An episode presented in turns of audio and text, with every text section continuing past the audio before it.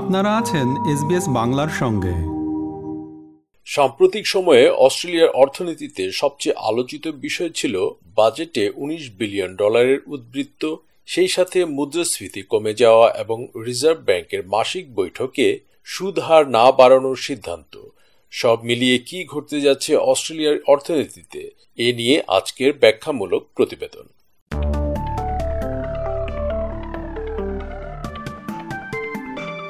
Federal বাজেটে আগের যে উদ্বৃত্তের পূর্বাভাস দেওয়া হয়েছিল তার চেয়ে এখন অনেক বেশি হবে বলে ডিপার্টমেন্ট অব ফাইন্যান্স তাদের মাসিক প্রতিবেদনে প্রকাশ করেছে।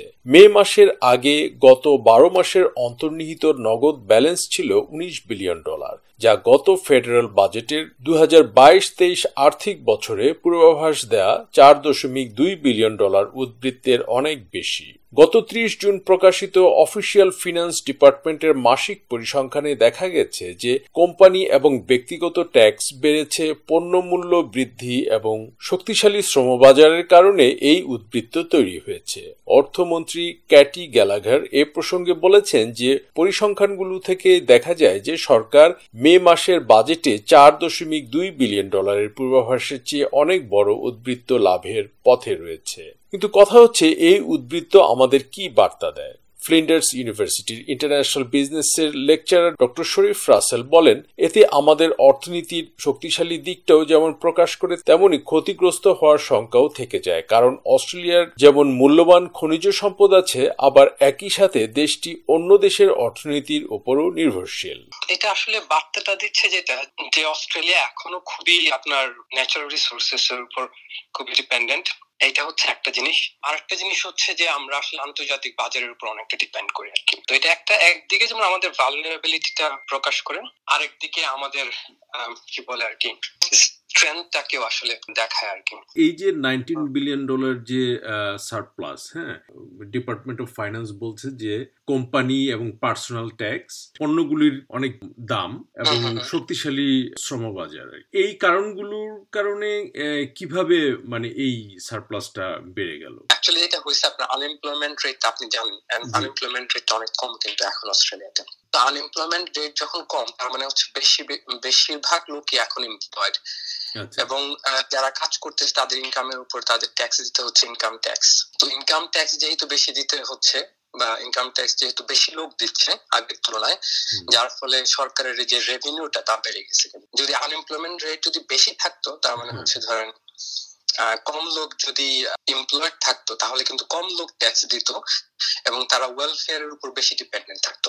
যেমন ধরেন জব সিকার বেনিফিট বা অন্যান্য যেসব সেন্ট্রাল লিঙ্কের যেসব পেমেন্ট গুলো আছে তার উপর ডিপেন্ডেন্ট থাকতো। তার মানে হচ্ছে যে সরকারের খরচ বেশি হতো বা রেভিনিউ কম হতো।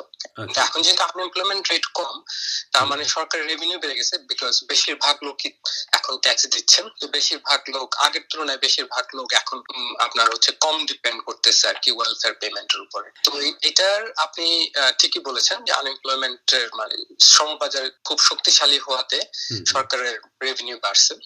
আবার আরেকটা হচ্ছে যে আপনার যেহেতু আপনার ইনফ্লেশনটা যেহেতু একটু বেশি, যেহেতু আপনি জিএসটিটা দিয়ে থাকেন হচ্ছে আপনি পণ্যের দামের উপরে একটা পার্সেন্টেজে দেন আপনি, ভ্যালু অ্যাডেড ট্যাক্স। তো ভ্যালু অ্যাডেড ট্যাক্স তার মানে হচ্ছে আপনি যখন পণ্যের দাম বেশি থাকবে আপনি কিন্তু জিএসটি বেশি দিবেন। এইভাবেও সরকারের কিন্তু আসলে আয়টা বেড়ে গেছে আর কি। এদিকে রিজার্ভ ব্যাংক অফ অস্ট্রেলিয়া 15 মাসের মধ্যে আগের 12 বার সুদ হার বৃদ্ধি কিভাবে অর্থনীতিতে প্রভাব ফেলেছে তা মূল্যায়ন করতে আরও সময় দেওয়ার জন্য আনুষ্ঠানিক সুদের হার 4.1% অপরিবর্তিত রেখেছে। অর্থমন্ত্রী ক্যাটি গ্যালাঘার রিজার্ভ ব্যাংক অফ অস্ট্রেলিয়ার সুদের হার স্থগিত করার সিদ্ধান্তকে স্বাগত জানিয়েছেন। তিনি বলেছেন এটি পরিবারগুলোর জন্য ভালো খবর। মিস গ্যালাঘার আরও বলেছেন যে সরকার মূল্যস্ফীতির চ্যালেঞ্জকে গুরুত্ব সহকারে নিচ্ছে। Whilst the decision today is welcome news, and I know for households across Australia will be welcome news, we remain absolutely focused on the job that we have to do, which is providing cost of living relief where we can without adding to inflation, investing in more productive and resilient economy, all work that's happening right across government. তিনি বলছেন, আজকের সিদ্ধান্তটিকে স্বাগত জানাচ্ছি। আমাদের যে কাজটি করতে হবে তা হলো মুদ্রাস্ফীতি কমিয়ে জীবনযাত্রার খরচের জন্য রিলিফ দেয়া। আমরা আরও উৎপাদনশীল এবং সহনশীল অর্থনীতিতে বিনিয়োগ করছি। এদিকে আরবিএ বোর্ড বলেছে যে সুদ হার বৃদ্ধিতে বিরতি দেওয়ার মাধ্যমে তারা অর্থনৈতিক পরিস্থিতি মূল্যায়ন করতে আরও সময় পাবে, কারণ অর্থনৈতিক পরিস্থিতি এখনো অনিশ্চিত। আরবিএ বোর্ড আরও বলেছে যে ডেটা থেকে দেখা যায় যে অস্ট্রেলিয়ায় মুদ্রাস্ফীতি তার সর্বোচ্চ চূড়া পেরিয়ে গেছে, তবে তারা সতর্ক করে বলেছে যে মুদ্রাস্ফীতির স্তরটি এখনো খুব উঁচুতে এবং বেশ কিছু সময়ের জন্য এটি থেকে যাবে। তবে রিজার্ভ ব্যাংক অব অস্ট্রেলিয়ার গভর্নর ফিলিপ লোই ভবিষ্যতে আরও সুদের হার বৃদ্ধি যে হবে না তা অস্বীকার করছেন না। এদিকে কনজিউমার প্রাইস ইন্ডেক্স বা মাসিক ভোক্তা মূল্যসূচক মে মাসে ৬.৮% থেকে ৫.৬% নেমে এসেছে। বিরোধী দল সুদের হার যাতে না বাড়তে পারে তা নিশ্চিত করার জন্য সরকারের হাতে থাকা সমস্ত যন্ত্র ব্যবহার করতে তাদের প্রতি আহ্বান জানিয়েছে। কারণ হিসেবে তারা বলছে অস্ট্রেলিয়ান পরিবারগুলোর দৈনন্দিন ব্যয় বেড়ে গিয়ে জীবন ধারণ করা ইতিমধ্যে খুব কঠিন হয়ে পড়েছে। তবে স্বরাষ্ট্রমন্ত্রী ক্লেয়ার ও'নিল চ্যানেল 7কে বলেছেন সরকার ইতিমধ্যে মুদ্রাস্ফীতি না বাড়িয়ে জনগণকে সহায়তা করার জন্য যথাসাধ্য চেষ্টা করছে। Remember, these are global issues. We've got all developed countries experiencing the same kind of problems. Our government's focus is delivering responsible budget management. First surplus in 15 years. That is not anything to sneeze at.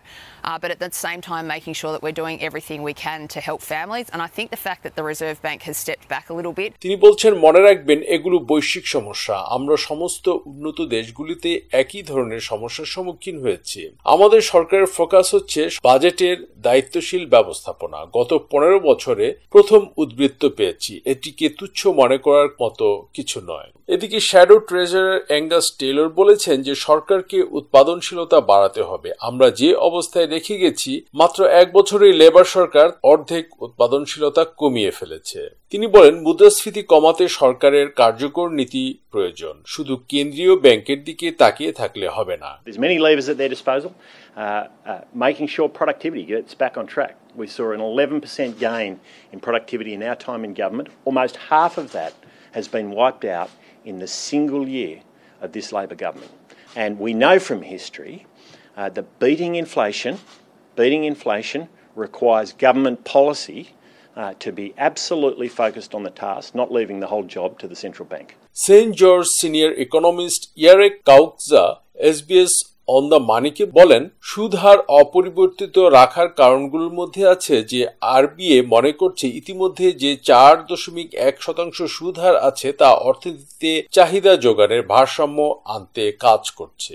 The first one is that we've already seen 400 basis points of hikes being put through, and what the RBA pointed out here is that the higher interest rates are working to establish a more sustainable balance between supply and demand in the economy, and they will continue to do so. So right now, the current economic environment is quite uncertain, and the economy is slowing pretty rapidly.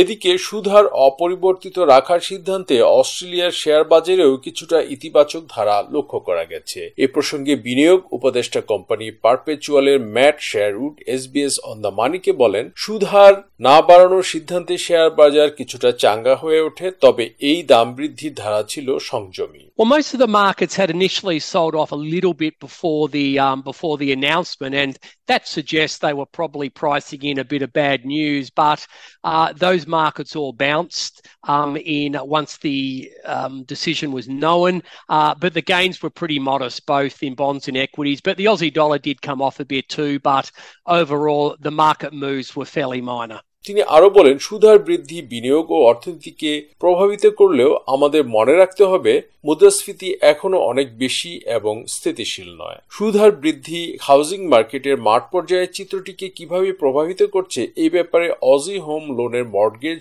Broker Hasan Talukdar বলেন সুদহার বৃদ্ধির ফলে অনেক ক্রেতা চুপচাপ ছিল এবং এটি অপরিবর্তিত রাখার সিদ্ধান্তে অনেকেই খোঁজ খবর নিচ্ছেন। আপনি যদি খেয়াল করেন মেতে কিন্তু আপনার ইন্টারেস্ট রেট বাড়ায় নাই। ইন্টারেস্ট রেট না বাড়ার কারণে আমরা তখন দেখছি যে প্রচুর ইনকোয়ারি আমরা পাচ্ছিলাম, বিকজ আপনি যদি একটু খেয়াল করেন লাস্ট 12 months ইন্টারেস্ট রেট অনেকবার বাড়ছে, তো বাড়ার কারণে প্রচুর কাস্টমার হাইবারনেশনে আছে। ঠিক আছে, তারা মার্কেটে ঢুকতে চাচ্ছে বাট মার্কেটে ঢোকার সাহস পাচ্ছে না, বিকজ তাদের মধ্যে একটা ফিয়ার কাজ করতেছে যে ইন্টারেস্ট রেট কোথায় যাবে। যেহেতু এবারও আরবিআই হোল্ড অফ করলো, আমরা আশা করতেছি প্রচুর ইনকোয়ারি পাবো পারচেজের জন্য। But interest rate hold off করছে, that doesn't mean interest rate আর বাড়বে না। আমরা এক্সপেক্ট করতেছি ইন্টারেস্ট রেট হয়তো আরো একবার কি দুইবার বাড়বে। মুদ্রাস্ফীতির হার কিছুটা কমলেও সার্বিকভাবে অর্থনীতির চিত্রটা এখনো অস্থিতিশীল। রিজার্ভ ব্যাংক বলছে 2023 সালে অস্ট্রেলিয়ার প্রবৃদ্ধি 1.50% বা তার কাছাকাছি হতে পারে এবং এই ধারা 2024 সাল পর্যন্ত বজায় থাকবে।